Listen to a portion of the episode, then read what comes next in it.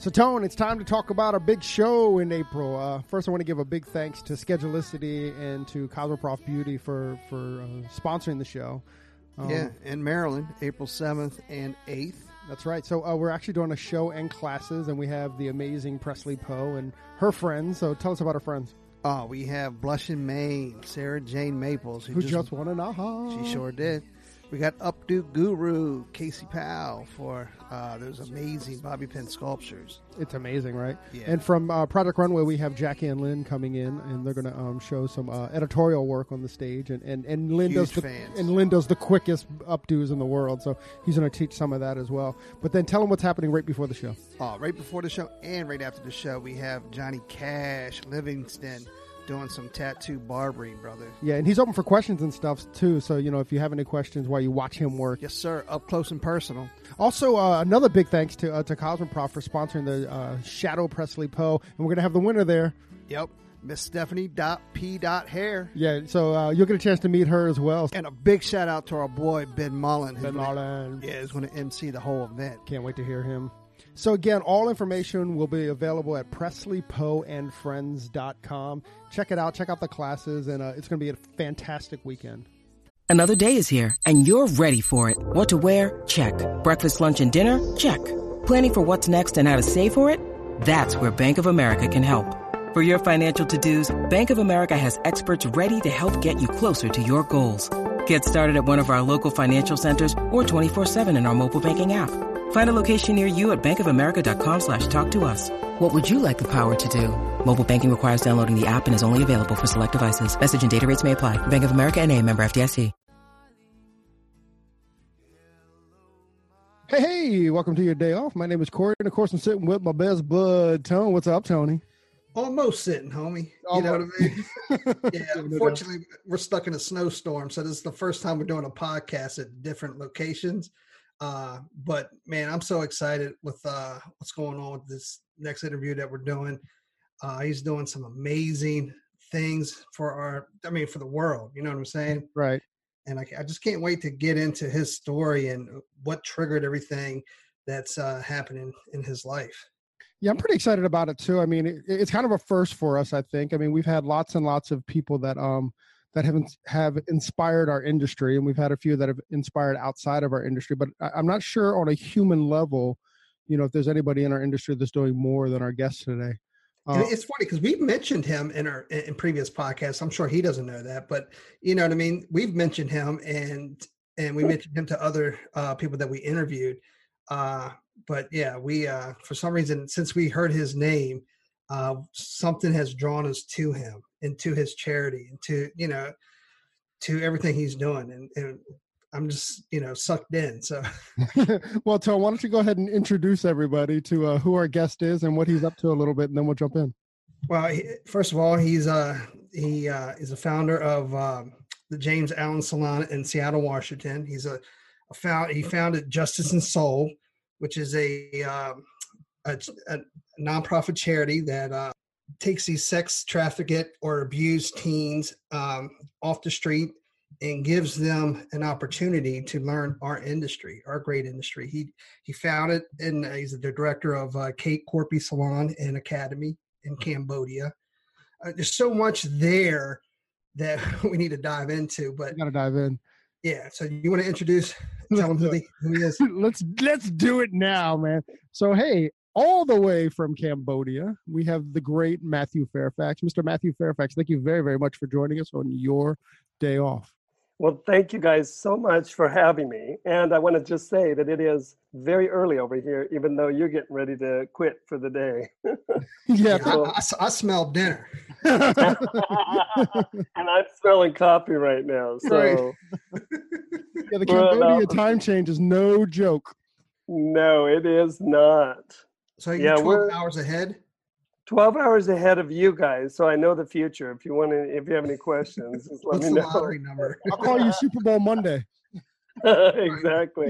But I'm actually 15 hours ahead of my home state, Seattle, and Seattle, Washington. So it's always tricky when I have meetings planning, how far went I? Yeah, so it's great. Wow. That's crazy. Yeah. So Matthew, where are you from? I'm originally from Spokane, Washington, but I graduated and probably within 2 months, I hightailed it out of there and spent the majority of my life in Seattle. So Seattle wins. It's my hometown. Oh, excellent. Is that where you went to hair school, or is that where you discovered? This is the funny thing. So I don't do hair. I've never done hair. I know everybody's like, you're a hairstylist. No, actually. So the salon that I have in Seattle, that I own in Seattle, just to kind of correct what you said earlier, I actually didn't found that. I bought it. So my partner and I, at the time, he was managing it, and the founders, Kurt Kilman, and he was ready to move on, and we were ready to get into it. And so in 1999, we bought the salon. And then about 7 years later, I bought my partner out. We went separate ways. And so I've now owned it since 2007. That's right. I'm used to being corrected. My wife corrects me all the time. So, so Matthew, how'd you find the industry? Well, interestingly enough, I worked for a clothing manufacturer, Genera Sportswear. And so that was my first taste of fashion and this industry and how fast changing and cool it was.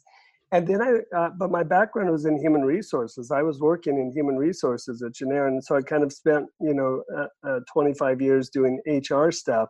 But in the process, because of my partner, I started going to hair shows with him. And I remember sitting at a hair show that Sebastian did for the launch of Ecksta. And Robert Labetta was doing this amazing, unbelievable show we did in a warehouse. And there was a tank of water, and he was dropping people in the water, and then he's razor cutting their hair. And it was, there are no rules. The whole thing was, there are no rules, break the rules or whatever. And I'm standing there, and I remember in that moment saying, I am going to get into this industry. I don't know how, but I'm going to be part of it. And a few years later, we had the opportunity to buy the salon. I did some training. Actually, I started with development and doing work with salon services, and started training, doing communication styles, team building, and organizational development stuff. And then through that, decided to buy the salon, bought the salon, never looked back. So... That's amazing. You know, what's interesting is actually Tony and I, we went to that same tour, that same Ecksta tour. We did it in Philadelphia with Robert Labetta. And it was, and as you pointed out, it was absolutely mind blowing, I can see how that energy could just enter your body and not let go. Right. Yeah. Yeah. And then every hair show I went to afterwards, I think sometimes I walked out more inspired than my stylist. Because they'd be like, oh, that's all fun and games, but when you get into real life, you don't get to dunk them in a tank and razor the crap out of their hair. And I'm like, I don't care, I would do it. I would find a client that would be willing to do it. So yeah, it was pretty fun for me. That's awesome. So how did Justice and Soul come about then? Well, that's the thing. So I left the court. I'm sorry to interrupt. Yeah. Before you tell us how that came about, tell the people what it is. Yes. So Justice and Soul, back in 2012, that's when the foundation got started. I'll tell you how we did. But it really, our whole focus is to introduce traffic survivors, both boys and girls, as well as at-risk youth, into the cosmetology world. We equip them with vocational skills so that they can go out and earn a living and feel awesome about what they're doing. So, to tell you a little bit about how it started, I mean, I had very limited knowledge about trafficking issues, as I think a lot of people did at that. I mean, this was back, I was first introduced in 2008. 2008 was before Ashton Kutcher went off and was doing his thing, and people started making this, like, putting it on the, out there so we could see it and hear about it. And so it just didn't impact me. I didn't think about it. And so I was busy, and our salon is very philanthropic and does a lot of community work. And what happened is one of my clients came into the salon and said, you guys are always, you know, doing stuff and helping people. Have you ever thought about doing work in Cambodia? To one of my stylists. And my stylist then came to me and said, Carol would like to talk to you about Cambodia. She's wondering if we'd consider Cambodia to help. And I said, no. Hell no. I'm like, I don't even know where Cambodia is. All I know is it's hot. Right. No, we have enough work to do here. No. So tell her thank you, but no. So Carol comes back, and as I've learned about Carol, she is very persistent and she doesn't let go easily. And so she talked again to April, and then April came to me and said, you should at least go have coffee because she's a client. I'm like, damn it. She threw down a client card. Now I got to go have coffee. Right. So I go, I have coffee with her. I tell people now coffee is dangerous. Because honestly, I've drank wine, I've drank beer, I've done a lot of meetings over liquids, but never have I made this kind of commitment. So I walked away after 2 hours and I thought, how can I not get involved? There's got to be something I can do, because when she started describing the conditions here, we're talking 8, 9, 10-year-old girls that are being put in, I mean, they're either being sold, duped, or stolen and stuck in brothels. And I realized at that time, it's like, I have a granddaughter. You know, this could be her. And it's like something clicked. And then what happens for me is I get a little, you know, it's like the Grinch whose heart grew 3 times and we don't know why. Right. What happens for me is I get, you know, it's like, no. And then I'm like, oh, I got to do something. And it just like clicks. And then my vision goes big. And I'm like, I can't just do a simple thing like, hey, let's do a fundraiser. It's like, no, hey, let's go over there and open up a salon. So I went back to my team and I said to my team, so I talked to her, I talked to a couple of the stylists, and then at our salon retreat, which was just a few weeks after, I brought it up to the team and I said, hey, here's what's going on and Carol wants us to consider this, and what do you guys think? And they were like, yeah, we totally should check it out. Let's figure something out. And then Lauren, who was one of my stylists at the time, said, I already know about this. I'm sending money over there. If you do this, I want to go. She pulled out her goal collage that we had just finished. We hadn't even presented our collages yet. She pointed at the goal collage and she said, there's Cambodia on my goal collage. Wow. I'm like, okay, this is crazy. Wow. So that was October 2008 that we were doing this. And she pushed and pushed and cajoled and finally found a spot on my calendar where I could, because I was doing consulting as well as running the salon. And so it was like May. So May in 2009 was when we first made our first trip over here. So we left in early May. It was super hot over here in Cambodia. And I spent about 3 days in culture shock. It was like, what did I just do? But we met with so many people, and we had this very small picture and what we were going to do. And so we were telling people, we want to open up a hair salon, maybe 3 months, 4 months, teach them a few skills and send them out to their villages. And everybody was like, oh, good. Okay. You know, people are kind. They want to be polite. They don't. But I had a few good friends. And one of them was my dear friend, Helen. And she sat down. She wasn't my friend then. I didn't know her. And we sat down and she said, we told her what we're going to do, 3 months, 4 months, send them back to the village. And she said, you know, that's a nice idea, but take your toys and go home. Wow. Maybe not quite that blunt, but pretty blunt. Is Helen Cambodian? No, Helen was from Bristol in England, but she had been here for like, I don't know, 15 years at the time, and she headed up the coalition of Chab Dai, and Chab Dai pulls together all these organizations that are here doing work in Cambodia, specifically focused on trafficking. So she said, take your toys and go home. It's not sustainable. She said, donors will get weary and they'll stop giving money, and you'll spend all this time trying to get more money. She said, go home and put together a sustainable plan, something that will be self-sustaining, that can grow itself, and then come back. And I left there, and Lauren was like devastated. She's like, that was the worst meeting we've had. And what happens for me is I just get challenged. I'm like, oh, fuck that. We're going to figure this out. We're going to make this happen. And so I came back. Took us 2 more years because we were moving our salon in 2010. And so we did all that. We talked about it. And she said, we got to go back. And I'm so grateful to Lauren, because if she hadn't pushed, I don't know that we would have made that second trip. And that second trip was the pivotal trip, because when we got here, everything had changed. You could see the economic environment growing.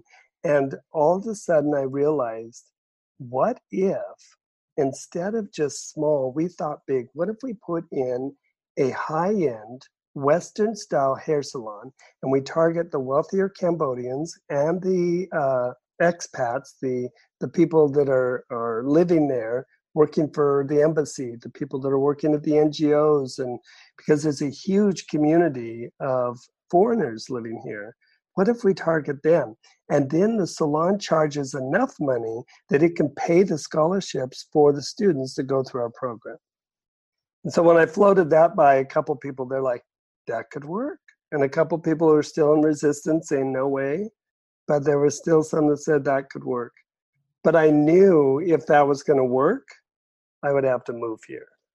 And that was, I will never forget the moment we were driving around in the tuk-tuk, and I said to Lauren, I think I need to move here. And her eyes got big, and she looked at me, and I started to tear up, and I said, do not tell anybody I just said that. Including me. I don't want to hear that. Yeah, exactly. Let's just pretend that didn't come out of my mouth. Just slow down a little bit. So, I mean, at that point, like, how do the work visas work? How do you, I'm just going to move. I didn't know. I didn't even think about it. I was just in the moment. I knew that this wouldn't grow to the vision that I had if one of us wasn't there. And Lauren was starting her family, and she had all kinds of things. So that it was just obvious I was the one to go. My kids are grown up. The salon is very steady. So I thought, okay, I'll start figuring this out. And we started the foundation. But what happened was I needed to make sure that I could create a community. I had to make sure that I would be able to get over here and not isolate myself. I wanted to make sure I could make friends. We're working in a predominantly faith-based community. I'm not a faith-based person. I'm a very spiritual person, but I don't own one particular religion. And so I didn't want to get over here and feel like I can't drop the F-bomb, or I can't go out and have beers or whatever.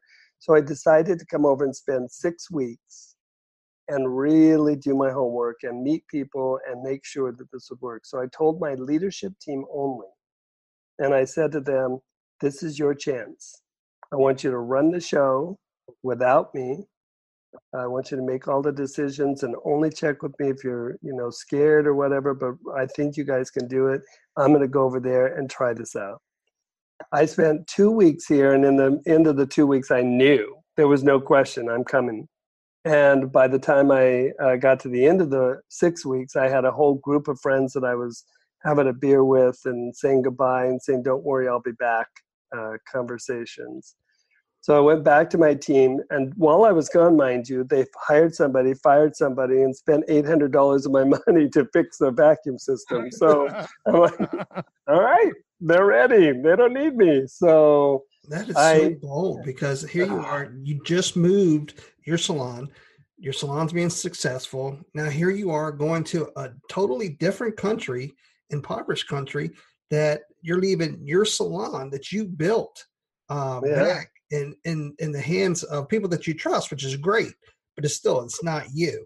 And here you are in Cambodia, thinking about taking on a project, or, you know, in your heart, you knew it was right, but taking on this project, and at home, it all could have fell apart, and then you would have had nothing. Yeah. Yeah. That's to me is so amazing that you risk your life to save others. Oh, and I never looked at it that way. But it's crazy to hear you say that. I think what I did was I had so much confidence in my team. I honestly believed in them, and they have been with me. Our turnover rate is super, super low. And so I just celebrated, one of my stylists has been in the salon. So she was there before I bought it. I think she just hit her 35-year mark. Wow. So the average tenure is probably 12 to 15 years in my salon. Wow. So that speaks volumes of you. Well, thank you. I mean, but this is my HR background too. So the other thing is, if you get the right systems in place, you treat your employees well, they stay, you know. So I just had so much confidence in them that I never thought of it the way you just put it. So that's crazy. So thank you. Yeah, I guess I did take a risk there, but it didn't feel risky to me. So it was. Go ahead. No, I was gonna say. So your leaders knew, and you knew it was the right. So when did you drop the bomb to everybody? At my birthday party, I was throwing a big 50th birthday bash, and so I decided that's when I'm going to drop the bomb to everybody. So I was like, guess what? This isn't just my birthday party. Yay, it's a fundraiser. And there's some envelopes on the table. Feel free to fill them out. And we raised about $10,000 that day. And because it was a pretty big crowd. And that was August. I dropped, so my team knew. I told my team first. And then I told a few other people, and then I told everybody in the birthday. And then I moved. So that was 2012, August of 2012. And by July 2013, I had sold everything that I owned, except for maybe about 4 boxes of stuff, my salon and my children. Those are, and I technically don't own my children, but... I got rid of everything, and I'm a big Christmas fan. I love Christmas, and my Christmas trees are amazing. And when all my friends saw my Christmas tree going up for sale, I knew I was serious. So that was kind of like, oh my God, he's really going to do this. Yes. So that I moved over here, July 2013 was when I landed middle of the month into Cambodia. So you went, so what's that, 5 years? So it was a 5-year from your first time over there till you opened the thing. I mean, what incredible focus. And then what were you, during that 5 years, how were you supporting the Cambodian, whatever you were doing? How did you put your dream and stuff for 5 years? Well, so here's the thing that I tell people. One of my friends that was helping me kind of on this end, connect me with people, he said to me, I really appreciate how much time this is taking you. I appreciate that you're taking your time. And I was like, well, yeah, but it seems like too long. But when I do something, I want to do it right. And there were so many loose, things to figure out. So you're like visas, and how do I set up an NGO, and how do I set up a nonprofit? So in America we call them nonprofits. Over in Cambodia and the rest of the world, they're called non-governmental organizations or NGOs. So I'm like, I don't, all of this. So that 5 years was for me to pace myself to make sure that this was going to be done properly. And I think that's also why Helen said to me, "Go do your homework." People just come over here, and it's not enough to have a good heart and think I'm just going to help people. It's like, no, have business sense, do it right. Or if you're going to open up some other program over here, make sure that you have expertise or others that have expertise in that area, because, just because your heart's good doesn't mean you're good at business. Just because your heart's good doesn't mean you're good at running an organization. What's even more insane is that you're going over there and you're starting a salon and an academy from scratch, and you're not even a hairdresser, right? So, so it's not like you can even, like, you know, get your hands dirty in that. So you're bringing people in, but yeah, it's just so mind blowing that you were so determined and so focused that, I mean, you made it work. You made it happen.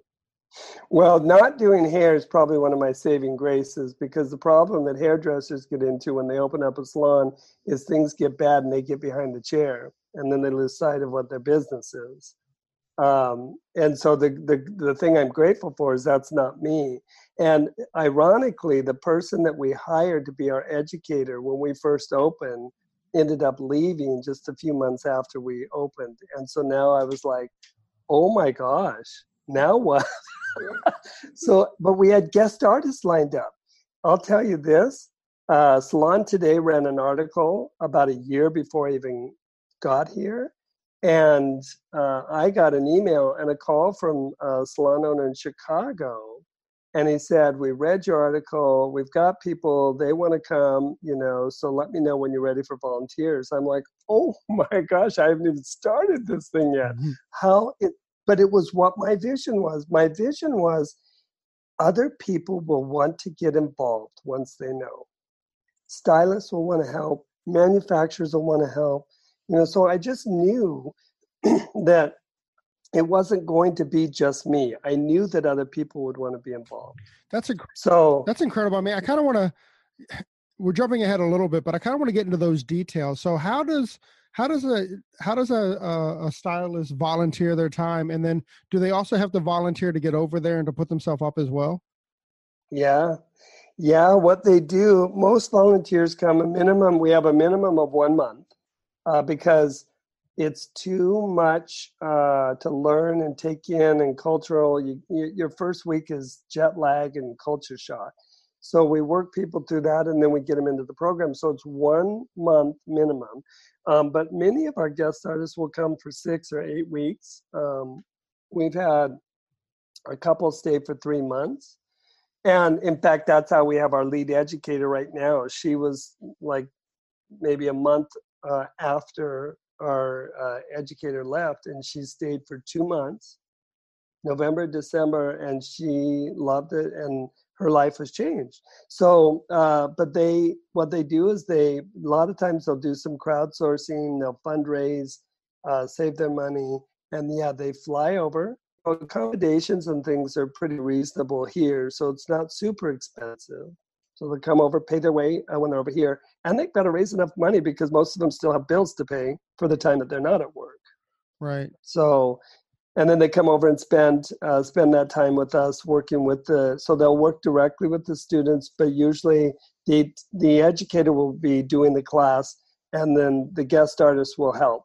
They'll support the class, they'll work one-on-one with the students, and then they do hair. So we also have them taking clients and working with our clientele, because all of our students are apprentices. So they all assist. So it's a 2.5-year program where, you know, they're basically every day watching and seeing, and they know how a real salon is run. And, you know, it is like, I mean, the nice thing is for, you know, $50,000, I was able to put together a pretty beautiful salon for Cambodia standards, and it rivals anything in the States. So they get to be a part of that. Okay, a couple more questions. So, like, if Tony and I, we wanted to go, like, what would the monthly cost be for us to come over? And I don't mean for our bills, but what you know, to fly out there, to put us up for a month and stuff. Like, what's a 4-week, you know, budget that we should budget for to come out and work with you, or, you know, if anybody wanted to? I think airfare, you're looking at maybe, it depends on the part of the country, but I would say $1,500 is an average. That's right. Right. But a lot of times people will get online and they'll find all these specials. So they'll be coming in on an $800 fare. So it is possible to get cheaper. And that's your biggest ticket item. because once you get over here, for a month's worth of accommodations, there we have several Airbnbs that people will stay at, and you know you can get a month Airbnb for $400. Wow. So, and every now and then people will want to stay in a hotel or a guest house or something like that. And everything's negotiable in Cambodia. So you can negotiate with the guest house and maybe get $20, $25 a night for a decent guest house. So it just depends on what your comfort levels are. I had one friend stay in a beautiful hotel for like $40 a night. So, and then your food. You could plan on $10 to $12 a day. Wow. $10 is reasonable, but you know, especially if you're in an Airbnb and you can eat your breakfast at home. And but if you eat Western style food, you're going to pay some. You know, it's going to be higher. If you like to drink, you know, it's still really cheap. You can get a decent cocktail for $3.50 or $4, and you know, a glass of wine, you know, for $3. It's crazy when I come home and I order a glass of wine and it's $12. I'm like, what? That's a bottle. So basically, I mean, you know, just by doing like raw math there. So, I mean, basically somebody could come out and spend a month with you and, you know, add $2,500 to their to the monthly budget. Yeah. And they can do that. I mean, that's amazing. Yeah. And for the return on that, that's incredible. And most guest artists will take a 3-day weekend or something and go up to Siem Reap to see Angkor Wat, because Angkor Wat is amazing. There's so many beautiful parts of this country, and the people are amazing. I mean, I've been there all over Southeast Asia, and I have yet to meet the hearts like I meet in Cambodia. I mean, it's just a generous, kind country for sure. I think it's time for you to buy like a big old house out there and then just start renting out the rooms yourself for your guest artists. Seriously, I thought about that. I mean, you know, because we just had graduation. So 2 of our students just graduated. Every January we hold graduation now. So we're up to 8 students, and we had like 7 guest artists return for the graduation. Wow. It's like this family. So we have a Facebook group that's now all guest artists and alumni. And so they get on and they share. So if somebody new is coming over, then they jump on and then they meet people and they're like, what do I do about this? And so and then they come back to Seattle every year for our Fashion Solstice fundraiser. So we do a big fashion show with the runway and salons from all around the Pacific Northwest put people together. Last year we raised $170,000 in one evening. Yeah, and that's our major fundraiser. And this year we're downtown Seattle at Bell Harbor, so it's going to be a big event. So yeah, so once people get into the Justice and Soul family, they don't want to leave. They want to follow their students. They want to see what happens and did they graduate and blah, blah, blah. Where did they go? So you're doing good for people, which is great. So talking about those kids, how do you find them? All of our students come through NGOs, so the non-governmental organizations, so the nonprofits that we have over here. And so basically they get rescued from brothels, they get pulled off the street, or they get pulled out of orphanages because a lot of kids have come through systems of abuse, and so they're highly at risk. So most of them have some level of trauma in their background. And some of them have far less trauma than others, which we like the blended community because their coping strategies are healthier than some trauma survivors. And so it's helpful for them to kind of learn from each other.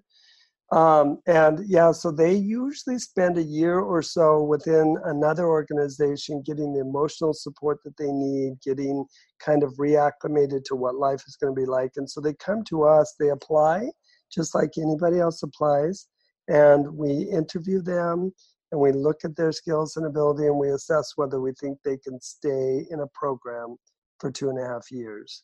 And then we do. And honestly, out of, let's see, we have 9 students now and 8 graduates. So we have 19 total that have been to the program.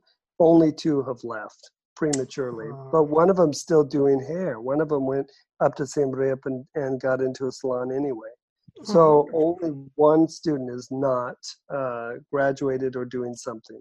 Do they feel like your children after a while? Oh, yeah. I mean, it's hard because I do keep a professional, but yes, of course I'm super proud of them. And of course I'm, I brag about them. And it's like, yes, these are my family. And I got to watch them. I mean, some of them drastically change. And sometimes it's like almost overnight. It's like we work. And then all of a sudden it's like, oh my God, it clicked. It's happening. Mm-hmm. So yeah, it's pretty cool. That's amazing. It's really cool. What are the ages of your students? Like what's the youngest that you've had? And what's the oldest? The youngest is 15 that came into our program. And the oldest was 24. And we this year we just launched our domestic program as well in Seattle, and so we the age ranges are typically higher in Seattle and in the States because the laws regulate that. But we have what we've done in Seattle, so we can't just open up a Kate Korpi Salon and Academy in the States for multiple reasons. Number one is you can't open a school that easily; it's very complicated in the U.S. Mm-hmm. Not to mention that sometimes cosmetology schools are not always the nicest places. Girls don't, people don't always play nicely together. Let's put it that way. And if you're working with marginalized students anyway, people that have been in a very tough, traumatizing experience, it's not always healthy to put them into a cosmetology school. But on top of that, I don't want to create a school where everybody says, oh, those are the traffic girls. Oh, let's go to the traffic salon. Mm. Because what we believe is that our students are future focused. They have a right to let go of their past if they choose. And sadly, our society wants to keep them stuck in their past, whether it's through judgment, which happens over here, or whether it's through sympathy over in the States. And what our stylists want is not sympathy, and they don't want judgment. They want to be the powerful, amazing stylist that they can be. And they don't want to attach their past to their future. They want to let it go and move forward. So we want to create an apprenticeship program into our partner salons, sympathetic salons that are already working with us to raise money. They're already working with us for the cause. So they're the ones that are applying to become apprentice salons. And then in the States, so over here, the salon is generating enough money to pay for the student. In the States, that's not possible because it's still, even in an apprenticeship program, it costs about the same as if I put them through a cosmetology program. It's going to be about $20,000 to $25,000 because we have to pay their wages. So we work with the salon. We partner with Adorashi apprenticeship program. And they do all the administrative pieces of it and really help work with the salon. So if your salon is interested in becoming a apprenticeship, and not all, I think 33 states allow apprenticeship programs, but we can work with you and set you up in this program and then work with the local nonprofits that are working with traffic survivors to find students and candidates that are ready to be placed.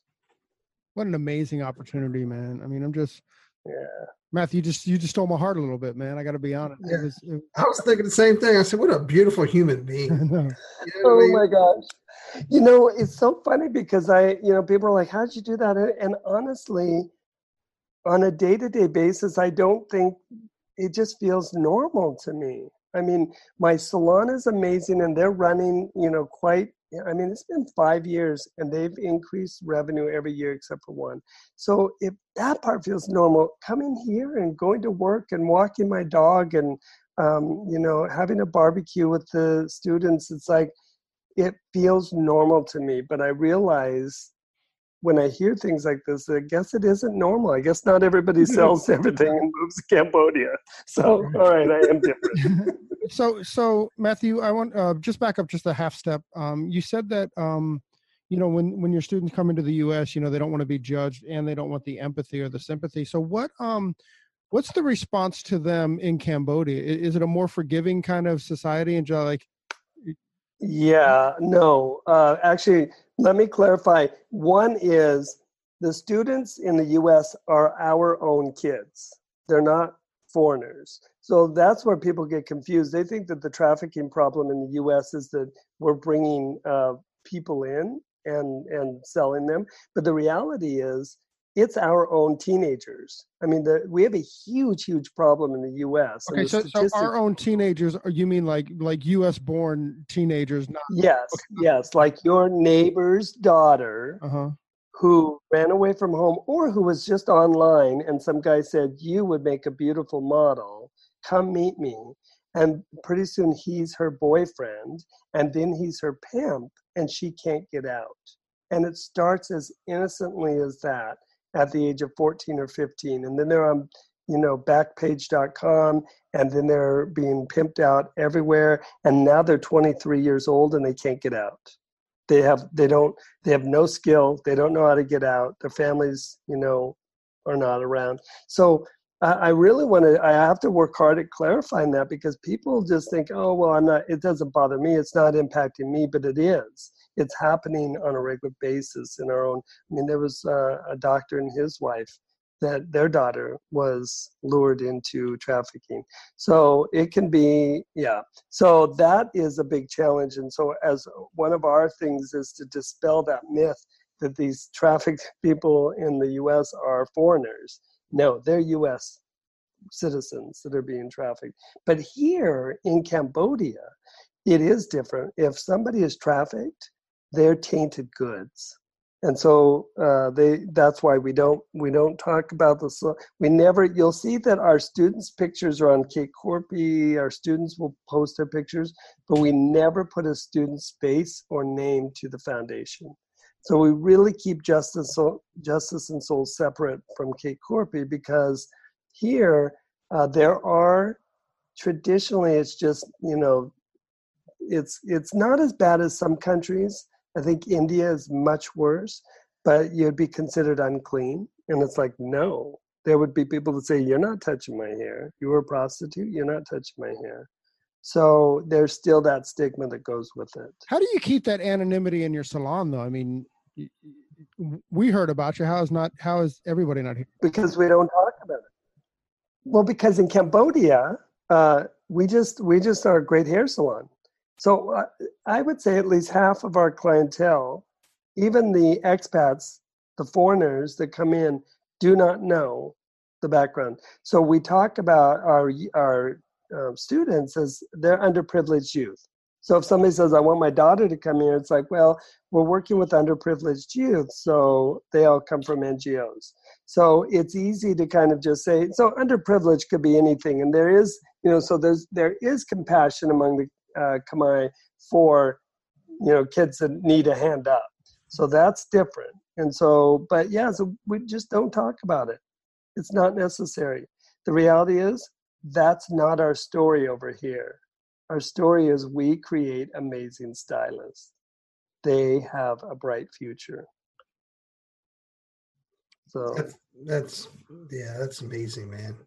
That is, you know, like Corey said, I'm really touched, and I think it's so beautiful. Well, thank you.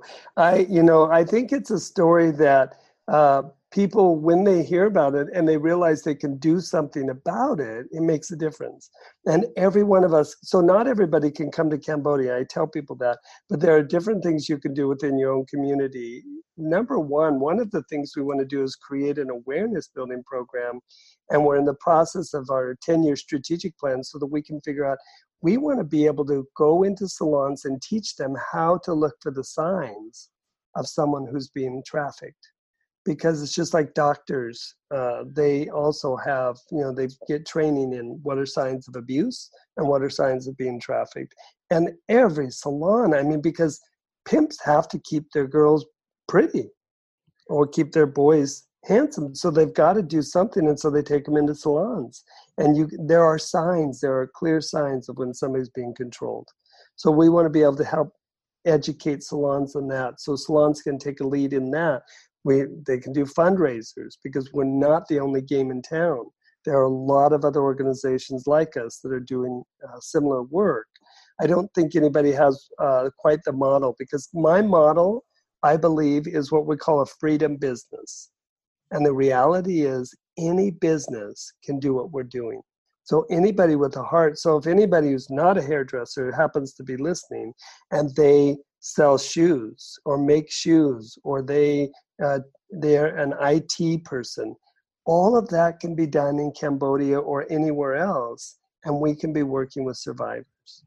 We just have to take a little extra time to create the parameters for it. Bravo, so. Mr. Matthew Fairfax. That's pretty incredible. All right, I want to put you in the hot seat a little bit.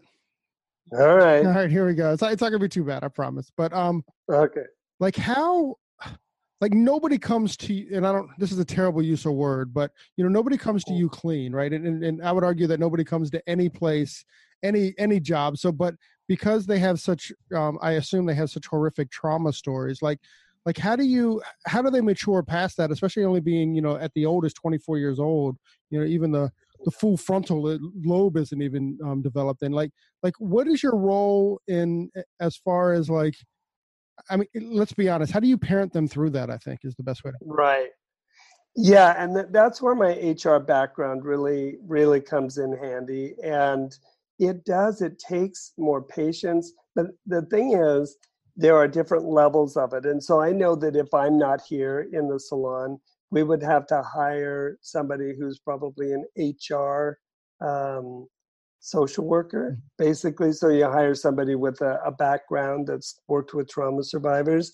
But to be honest, the most important thing is it takes patience, and the nature of the work that I do attracts wounded warriors anyway.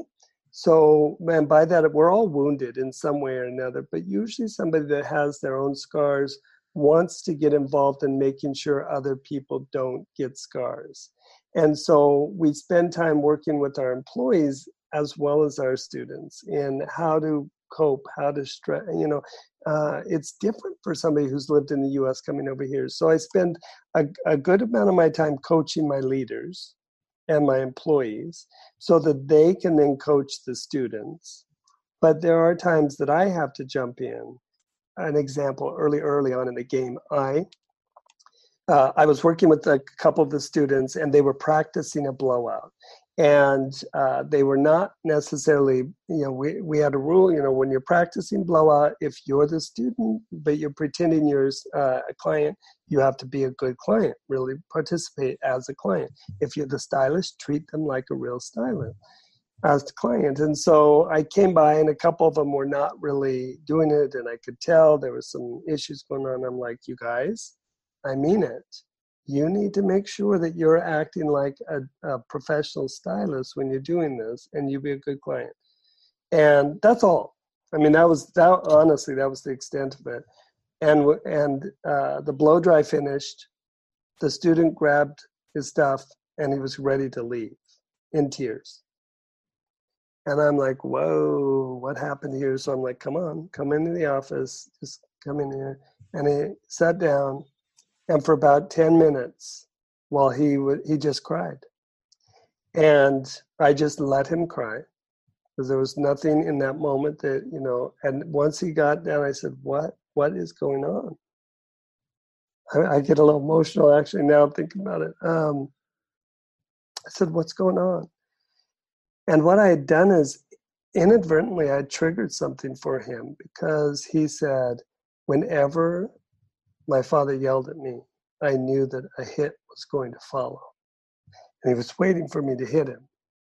And so that it triggered the pain. All that pain came rushing back, because somebody who he respected, I am, whether I like it or not, I'm a father figure to my students. And it triggered for him, and took about 40 minutes to work through that. And it took another year for him to really believe that there's no way I would ever hurt him There's no way that I would cause some of the same pain that he's been through. So I think one of the biggest things is the consistent. This is why our program's 2 years, 2.5 years, because you can't develop that kind of trust and self-esteem and confidence in 6 months. It doesn't happen. They have so much baggage. You have to have time and patience. I had a organization that wanted to look at maybe doing grants for us, and they said, well, we like the idea, but it's too long. Can you shorten that? Can you do it in 6 months or a year and get more people through? And I said, listen, you can't rush self-esteem. That doesn't happen in 6 months. You can't build that kind of confidence where somebody can have a consult with somebody from a different country and feel confident that they understand and cut their hair. So there, yeah. So it takes a lot of patience. I think that is the biggest thing. Does he still work with you? You guys... He's graduated and he's doing an amazing job in another salon on his own. Yeah, he was my one of my first graduates. I see him. I still see him. He comes in. I'm actually coaching him. He wants to open his own salon, and I said, "You're not ready. You need to save up some money and you need to make more mistakes. So do that on somebody else's clients first, and then we'll open your salon." Great advice. So have any of your graduates stayed in your school? Yes, we have three of our graduates that graduated last year that are part of our new talent team, and the two that just graduated both just want to stay on. But interestingly enough, so Cambodia's structure is a lot different, and everybody works a minimum of 6 days, but we only work 5. And one of my graduates has been working with his NGO organization that kind of pulled him out, and he wants to continue helping them. And they've opened up kind of a more of like an intro to cosmetology, and he's been helping them. So he's going to work 2 days with them and 4 days with us. And he wants to help others experience some of the freedom that he got. So it's a pay it forward, beautiful. It's exactly what we want. Perfect. So, yeah.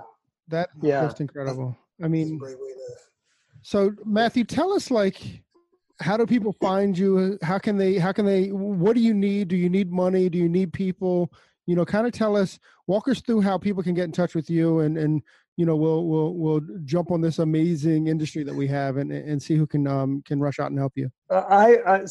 We need, yes, all of the above. Number one, our website, justiceandsoul.org, has all the information on first Fashion Solstice. So we're getting ready. March 23rd is our big fashion fundraiser in Seattle. So anybody in the Northwest, come get involved. There's a couple slots open for salons still, but we need volunteers for the day of. We need donations so that we could put them in the silent auction. We'd love to get, you know, guest artists signed up to come over here. We try and keep 6 to 8 months of guest artists on the books, you know, mapped out.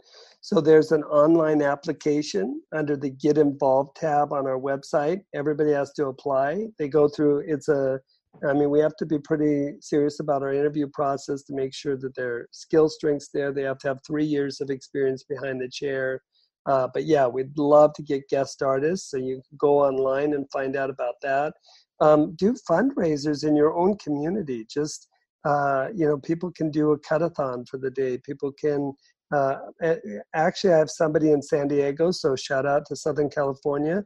My friend, one of our guest artists, Nika, is working on putting together a Fashion Solstice fundraiser in Southern California, 2020.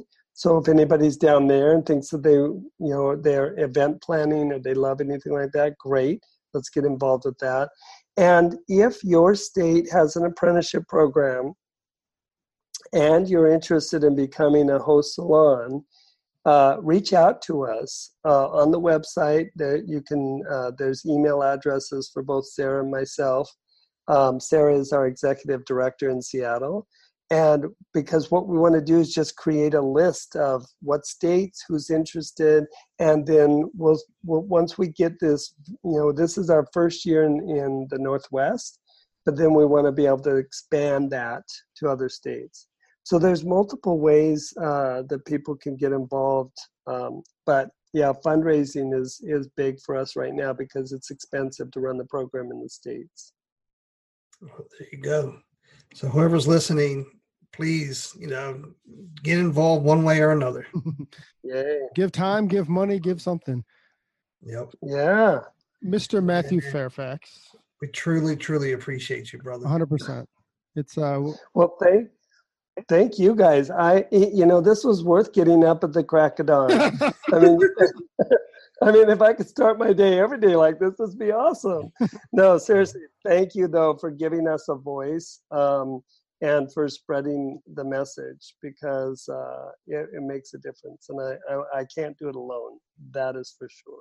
Well, I think what you guys are doing, what your organization doing is incredible, and I'm very honored that we're able to share your story and to share your organization with our industry. I know there's others that have shared your story as well, but I'm just glad that we're able to do that for you as well.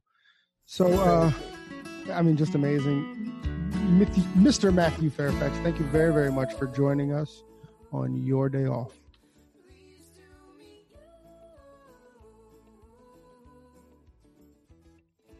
Hey, so there it is. Hey, this is a message that we've been trying to bring, I don't know, for the last couple months, actually since we started the podcast. Hey, so if you like the podcast or if you find that it's useful, please, please, please leave us a review, a 5-star review on iTunes. Leave us a rating and a review. But if you don't like it, forget about it. Yeah, totally forget about this message. We also want to thank Sarah and Blaine from Pretty Gritty. Sarah and Blaine, they are a band out of Portland, Oregon, and we just want to thank them very much for allowing us to use their song, Pleased to Meet You, on our podcast. That's cool. I think you can find their music on iTunes. Peace and hair grease.